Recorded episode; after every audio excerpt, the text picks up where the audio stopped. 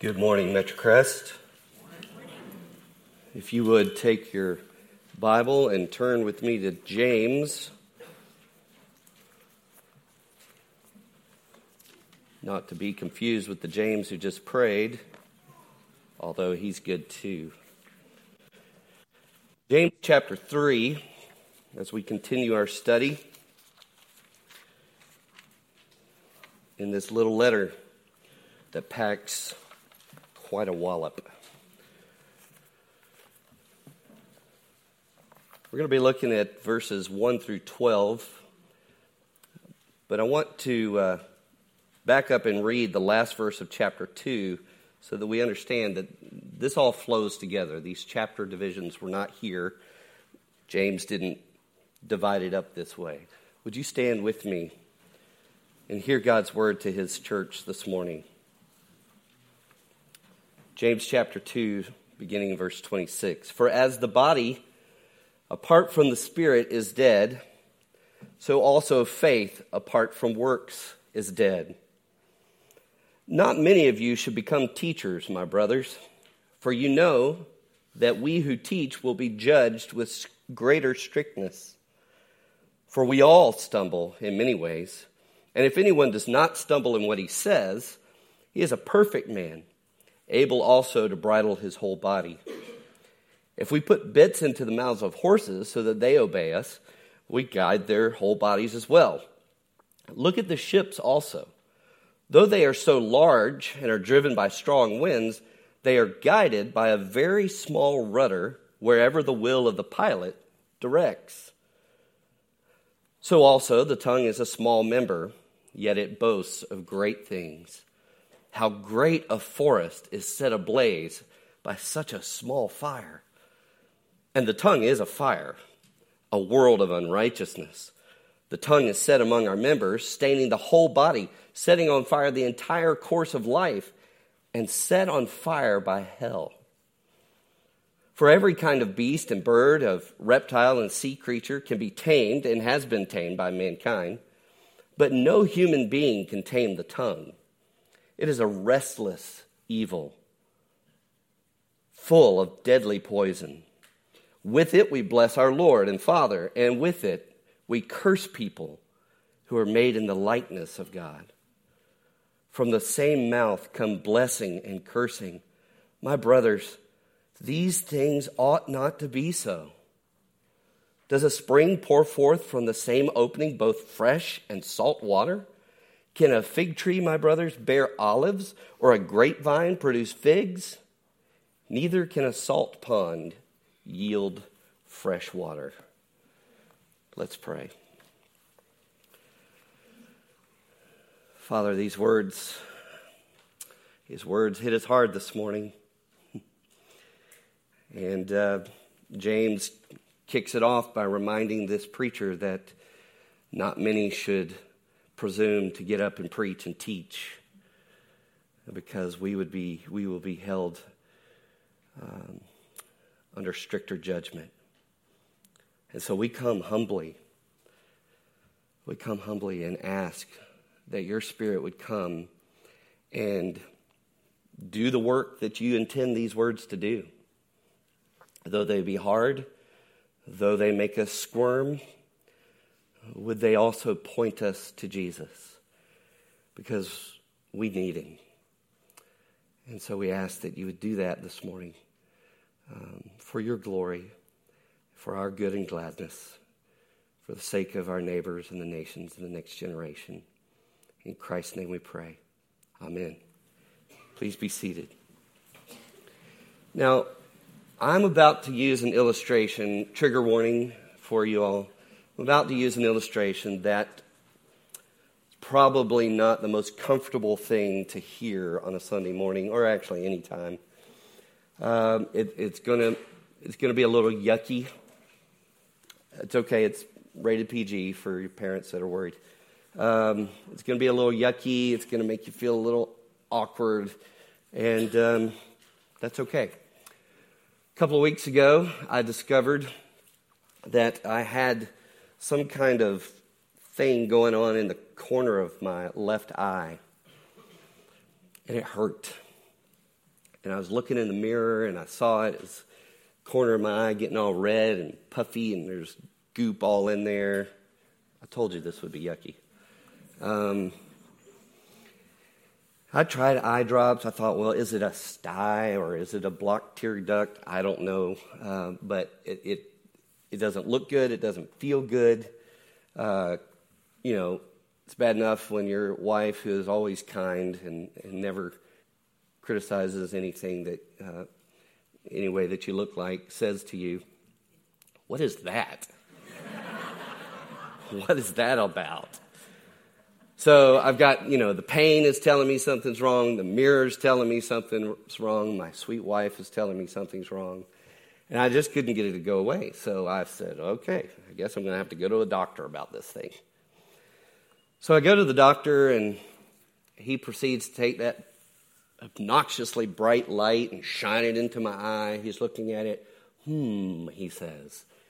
So, you know, I tell him everything I've told him and about it, everything I've told you about it. And he says, well, let's look at this.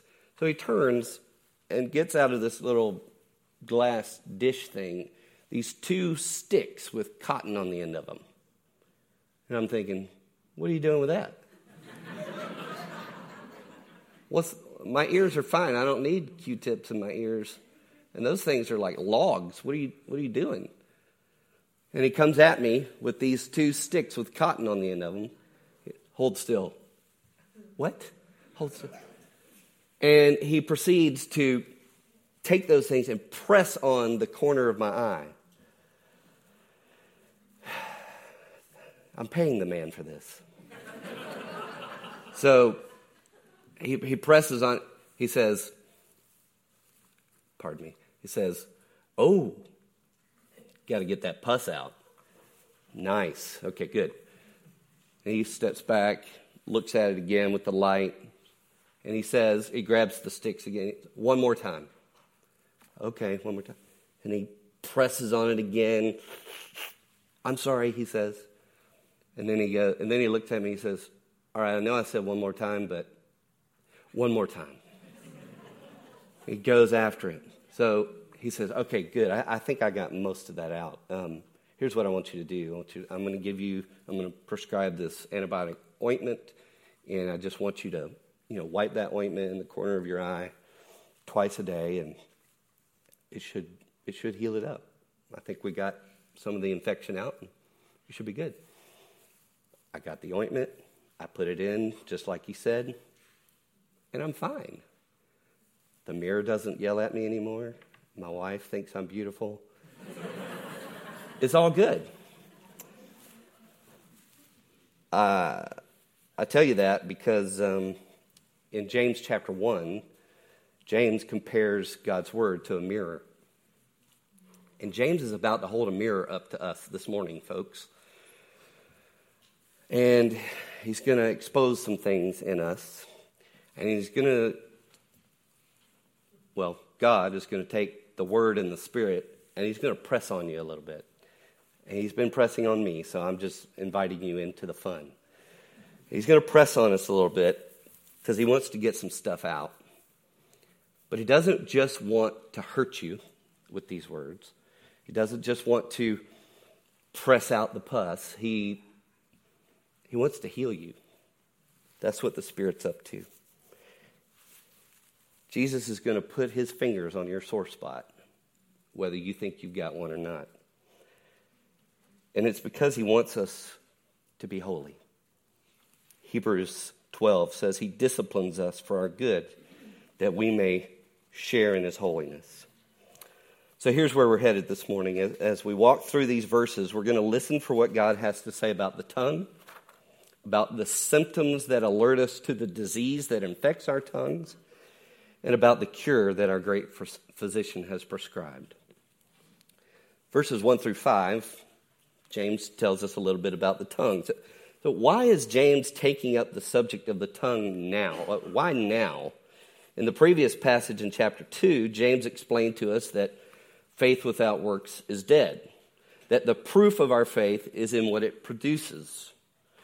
As the Apostle Paul put it in Galatians 5, The only thing that counts, Paul said, is faith expressing itself in love.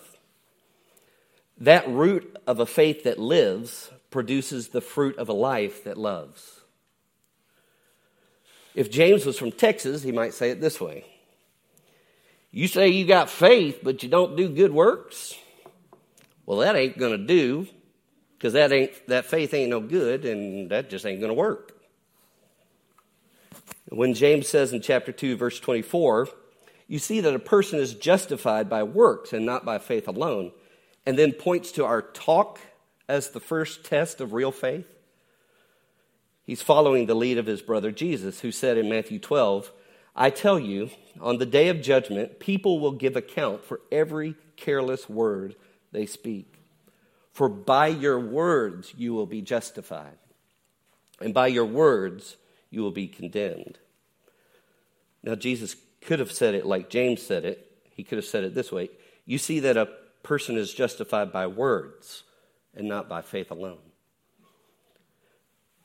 Remember, James and Jesus are not saying that your words save you. No, the Apostle Paul was right. By grace you are saved through faith and not by works, so that no one can boast. But James and Jesus are saying that the way we use our words will justify or verify whether faith has truly saved us.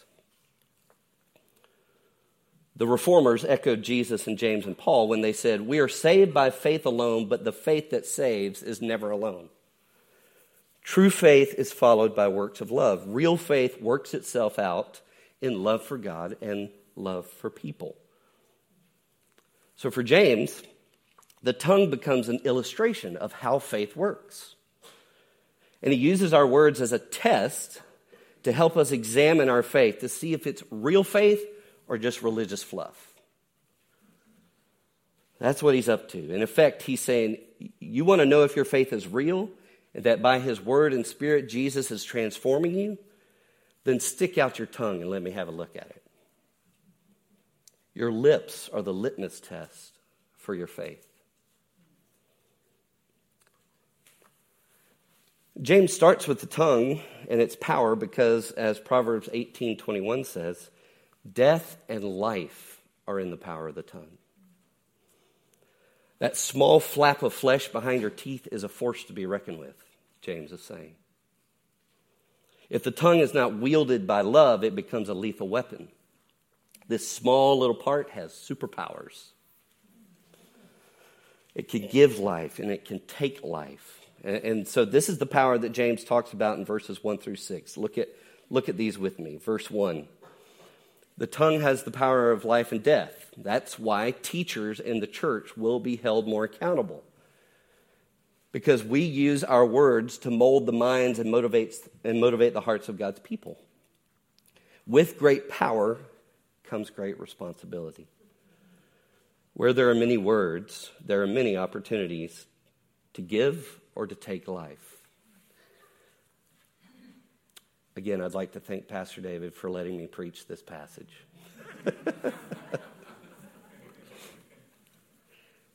It's convicting. And James is convicted too by it. He says, for you know that we who teach will be judged with greater strictness. So James is preaching to himself, and I'm preaching to myself this morning. I can guarantee you that I have misused my words countless times. I remember a volunteer leaders meeting when I was doing college ministry, and I had volunteers in a meeting. I'm training them or whatever. After that meeting, one of my volunteer leaders, who was a man that was a few years ahead of me, I had great respect for him, came to me and he basically said, I want you to know that 2 times in the meeting, you said things to me that hurt me because you were trying to be funny. So I'm with you in front of this mirror. Verse 2. Teachers aren't the only ones who will be accountable for their words. James says in verse 2 that we all stumble in what we say and how we use our words. We've all been given this power and the responsibility to wield it well. Jesus said again, I just read it a minute ago, but on the day of judgment, people will give account for every careless word they speak. The tongue is powerful, and with the tongue comes a great responsibility. Verses 3 through 4, James goes on to describe the power of this little bitty member of our bodies. In verse 3, he says that a small bit directs a big horse. Verse 4, he says a small rudder directs a big ship. Verse 5, a small part boasts big power. And verse 5 again, a small spark starts a big blaze. So why does the tongue have so much power, and why is there such great responsibility attached to how we use it? Well, think about this for a moment. Just think about it. In the beginning, God created us in his image. God is the God who speaks, as Francis Schaeffer said. God is there, and he is not silent. He speaks. The Bible tells us that God spoke every created thing into existence. Hebrews 11, by faith we understand that the universe was created by the word of God. Whatever God said, let there be, came to be. We were created in the image of a God who uses words powerfully. And he gave our tongues not the exact same power that he has, but a very similar power.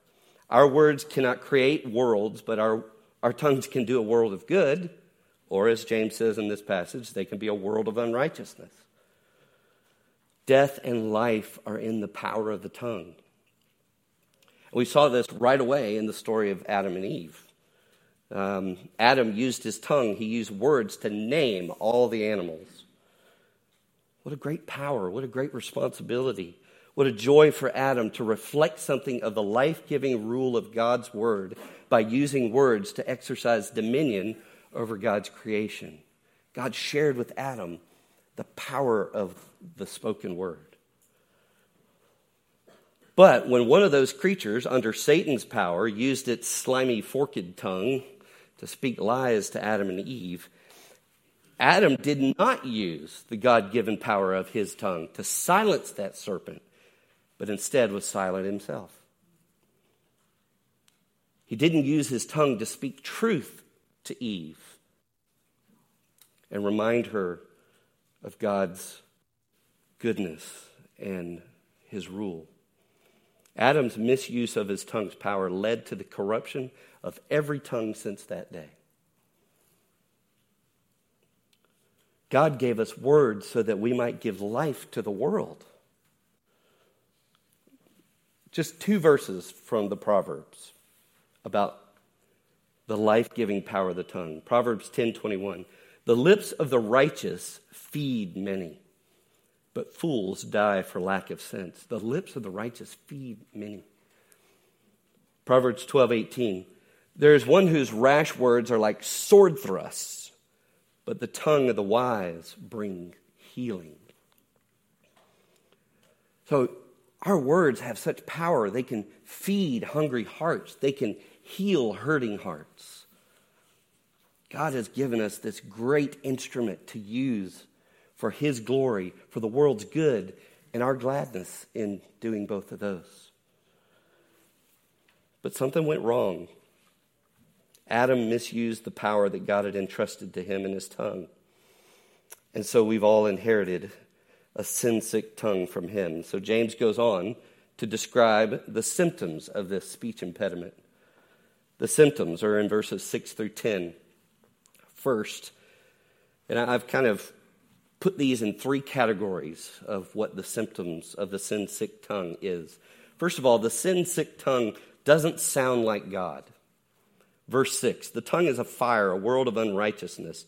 The tongue is set among our members, staining the whole body, setting on fire the entire course of life, set on fire by hell itself. Hell is referring to the final destination of the devil and his angels. The sin-sick tongue speaks the language of hell, the language of the devil himself, and it ruins everything. In verse 8, James calls the sin-sick tongue a restless evil full of deadly poison, like the poison in a serpent's tongue, under a serpent's tongue. Well, this sounds like that snake Satan, who in the book of Job reported to God that he'd been roaming to and fro on the earth. He was restless. Who Peter describes as a lion that prowls the earth, seeking someone to devour. He's a restless evil. The sin-sick tongue doesn't sound like God, but God's enemy. So my question for us this morning, James's question, I think, is when we speak, do we speak like God or like God's enemy, Satan? You know, Satan was called the father of lies. Do we lie? Do we deceive with our words? Satan is called in the Bible the accuser of God and God's people. Do we accuse, attack God and people with our words? Jesus said that Satan came to steal, kill, and destroy. Do we use our words to steal glory from others, steal joy from others, steal attention from others? Do we use our words to kill? Do we use our words to destroy? Psalm 52:4 says, "You love all words that devour, O deceitful tongue." Do we sound like God or do we sound like God's enemy? Are we speaking the language of the kingdom of death and darkness, or are we speaking the language of the kingdom of God? So the sin-sick tongue doesn't sound like God. That's one symptom.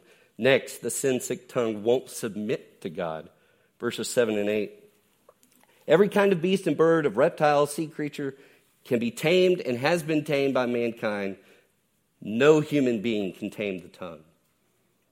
Go to the Sea World, go to the zoo, they're tamed. But you can't tame the tongue. You cannot make your tongue submit to God. Now let me ask you a question. Is there anyone here, raise your hand, who has perfectly tamed your tongue to only and always do what God wants it to do? Raise your hand. Girlfriend, what you doing? Since you raise your hand, I'll have you go back there and have Tom kick you in the shin and see how you do. All right. Here's a test. Kevin mentioned this verse earlier, Ephesians 4:29. Let no corrupting talk come out of your mouths. Let no corrupting talk come out of your mouths. Unless your mom really gets on your nerve. He doesn't say that. Let no corrupting talk come out of your mouths. Unless your child really gets on your nerves. He doesn't say. Let no corrupting talk come out of your mouths. But only such as good for building up, as fits the occasion, that it may give grace to those who hear. We're only allowed to speak words that give grace at the right moment to the people who are listening. We're never allowed to speak otherwise. So for the next week, I want you to only say things that build others up, give grace to those who hear. I want you to not do these things, okay? Don't gossip. Don't complain about anything. Don't blame shift or make excuses. Don't defend yourself. And don't brag about anything. For the next week, okay? And that's just what not to do. Now let me tell you what you need to do. Do this. Speak only good about others. Thank God for his plan for your life. The plan that you're currently part of, thank God for that. Admit it when you're wrong or when you sin. Don't do like Fonzie used to do and go, he could never say the word sorry. Rejoice, you're worse than you think. Boast in your weaknesses. Your weaknesses. So, for the next week, do that, come back, let's talk about it. I'm telling you, I won't get through lunch without messing all this up. The sin-sick tongue can't even obey one little verse. It won't submit to God. And thirdly, the sin-sick tongue doesn't love God and people. James calls the tongue a world of unrighteousness. Righteousness, basically, is living in line with God's law. Jesus said that God's law can be summed up as loving God with all you are and loving people as he has loved you. But then in verses 9 and 10, James exposes the inconsistency and hypocrisy of our words when it comes to loving God and loving others. What does he say? Verses 9 and 10. With it we bless our Lord and Father. Sounds like a good idea. We should do that. And with it we curse people who are made in the likeness of God. That's verse 9. With the same tongue we bless God and we curse people that God made in his image. James agrees with the Apostle John, who said in 1 John 4, if anyone says, I love God, and hates his brother, he's a liar. For he who does not love his brother whom he has seen cannot love God whom he has not seen. And this commandment we have from him, whoever loves God must also love his brother. Your love for God is validated by your love for people. We can say we love God and sing his praises, but if we leave here this morning and use our words to tear people down who are made in his image, then our worship has been worthless. Again, I'm preaching to myself. I'm on the little table in the doctor's office, and he's pressing on me, and it hurts. So let me ask you, do our words love God? Not just lip service. Jesus said they honor me with their lips, but their hearts are far from me. But do you thank him? Do you praise him? Do you talk to him? Do you verbally declare your dependence on him? Love God with your words. Do you love people with your words? Or like me, do you slander, gossip, attack, bully, manipulate, abuse, scoff, sarcastically make snide comments? So those are the symptoms. We don't sound like God. Our tongues don't sound like God. Our tongues won't submit to God, and our tongues don't love God and people. One commentator summed up this bunch of symptoms of the tongue this way. He says, James told us in chapter 1, if anyone thinks he is religious and does not bridle his tongue, he deceives his heart. This person's religion is worthless. The unruly tongue engages in lying, cursing, and swearing, slander, and filthy language. From man's point of view, the hasty word, the shading of the truth, the subtle innuendo, and the questionable joke are shrugged off as insignificant. Yet from God's perspective, they are a violation of the command to love the Lord God and to love one's neighbor as oneself. A breach of this command renders man's religion of no avail. And then James, having described the tongue and our hopelessness to tame it, he says, like my doctor said, one more time. Verse 10, my brothers, these things ought not to be so. James is out of his heart of love, out of Jesus' heart of love, is pressing on us and exposing this sin in our mouths. And he says, brothers, your brothers and sisters, you're believers in Jesus, and this kind of talk just ought not to be. That's not who you are. And so I'm asking you this morning, do you feel the weight of what James is saying here? These things, he says. What are these things? This failure for our words to sound like God, to submit to God, and to love God and people. This just ought not to be. This is not the purpose for which we are created and redeemed. This is not the righteous fruit that comes from real faith. This is not how people who have faith in Jesus use their tongues, James is saying.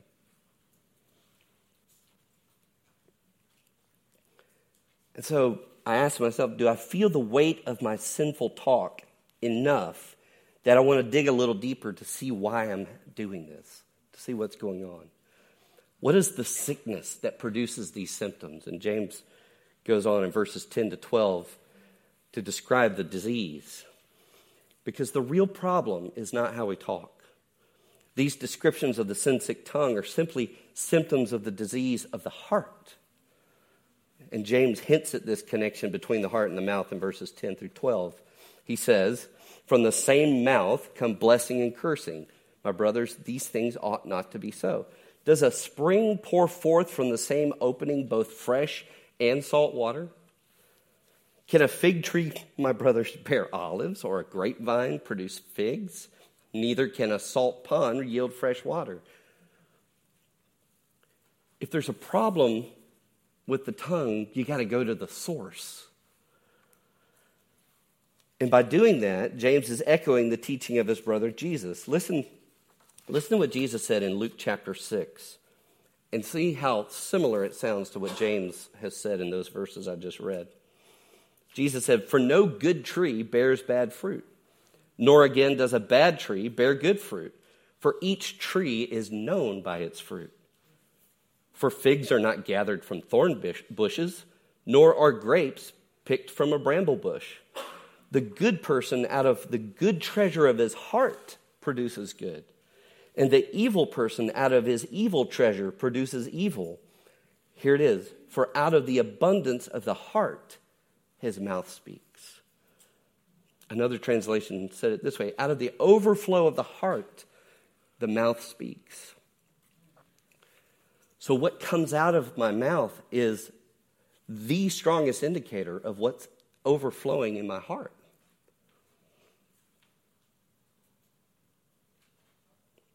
Our real problem is not our tongue, it's our heart. Look back at the three illustrations James used for the power of the tongue. First, the bit and the horse. He said, if we put bits into the mouths of horses so that they obey us, we guide their whole bodies as well. The heart holds the reins of the bit that moves the horse. The heart holds the reins of your tongue. What about the rudder in the ship? He said that these huge ships are guided by a very small rudder wherever the will of the pilot directs. The issue is not the rudder. The issue is the pilot who uses the rudder. The rudder only does what the pilot tells it to do, and then the ship goes where the pilot wants it to go. The horse only does what the rider says to do. The issue is not the tongue, but what controls the tongue. And then the fire in the forest. How great a forest is set ablaze by such a small fire. This is not spontaneous combustion, folks. Someone lit the fire. The heart is the hand that strikes the match.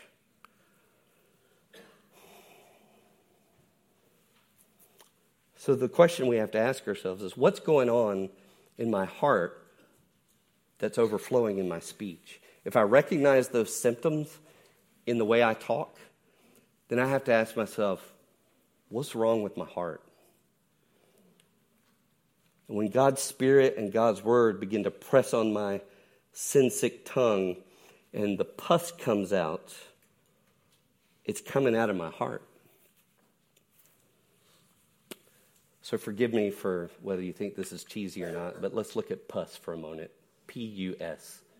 What's in the heart that makes the mouth talk the way it does? P, pride. We're going to say pride, unbelief, and selfishness, okay? Pride. The reason I boast or lie or defend myself or talk down to others or talk bad about others or use my words to manipulate others is because I'm proud. It's because I think I'm better than fill in the blank. Everybody. And so that's why I talk the way I do. That's why I have such disdain for the person on Twitter. And I have to correct them. That's why I have such disdain for whatever. I'm proud. I'm better than you, and so I will use my words to correct. Unbelief. The reason I grumble and gripe is because there's no gratitude in my heart toward God. I don't believe he's for me and not against me, so I always complain about what's going wrong in my life, and I rarely praise God for his mercies that are new every morning. That's unbelief. My grumbling, griping mouth means I have a heart that has no gratitude toward God. I don't really believe he's as good and has acted in my behalf as he says he has. I don't believe him. And so therefore, since he hasn't treated me well, I get to complain. That's what you do at a restaurant, right? Let me see the manager. And then selfishness. I want to control my wife and kids with my angry words, my snide remarks, my criticisms. After all, they need to be fixed, right? And I'll fix them. I'm the king of the universe, and if you get in my way, I'll slay you with my tongue. So if our hearts are the pilots that control the rudder, which determine the direction of our lives, then we're in trouble.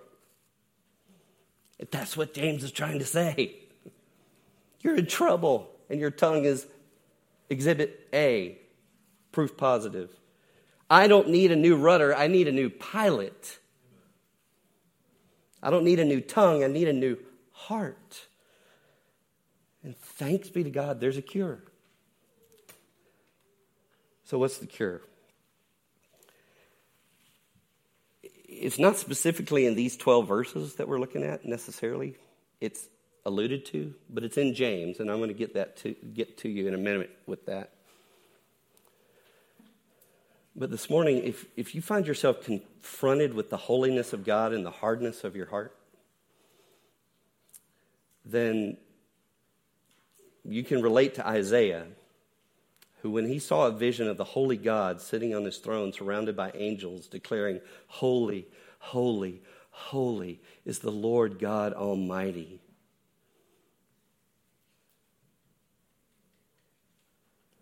The first sin he could think to confess was the sin of his tongue.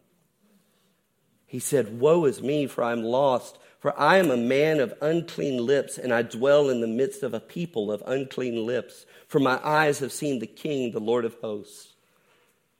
And then here's what happened.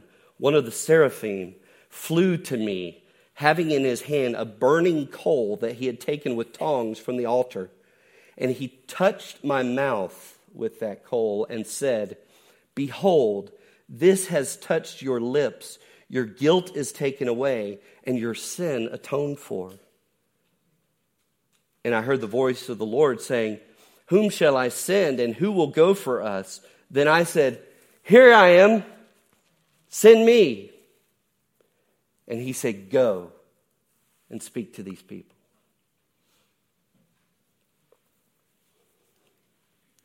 Friends, the altar from which that coal was taken was the place where sacrifices were offered to atone for the sins of God's people.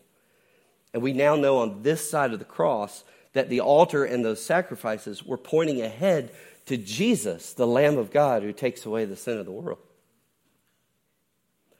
Jesus is the cure for your sin-sick heart. Jesus is the new pilot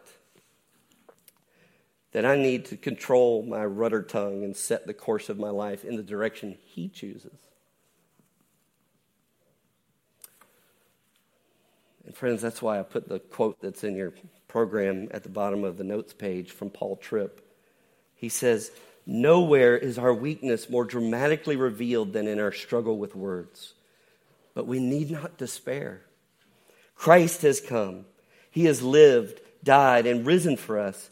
In him we find not only forgiveness, but deliverance from the sins of the heart that lead to sins of the tongue.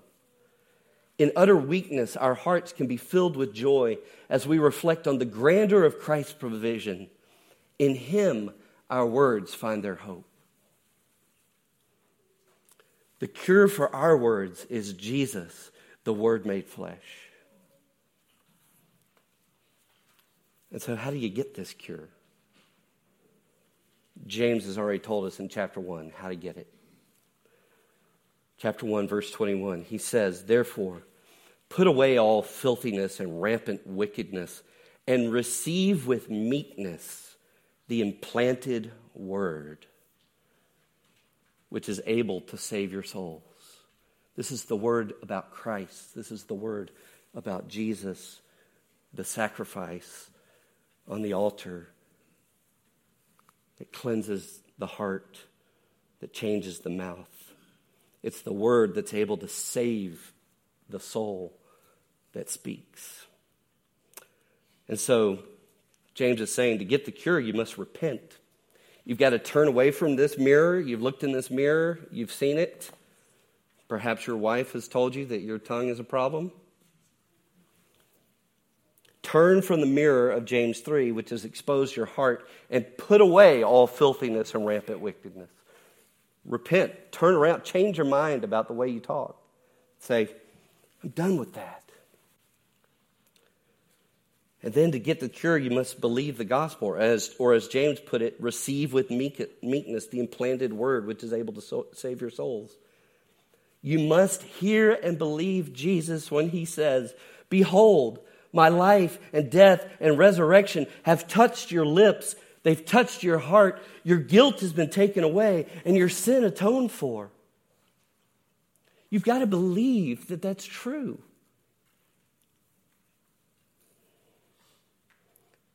And then, like Isaiah, we can say, "Here I am, Lord. Send me to speak for you." And then, by dependence on the power and the presence and the purity of Christ in you, go and speak words that give life to the people in the places where God's put you. Repent. Let this word from James expose the sin that's in your heart, that pus that's in there that drives the way you speak.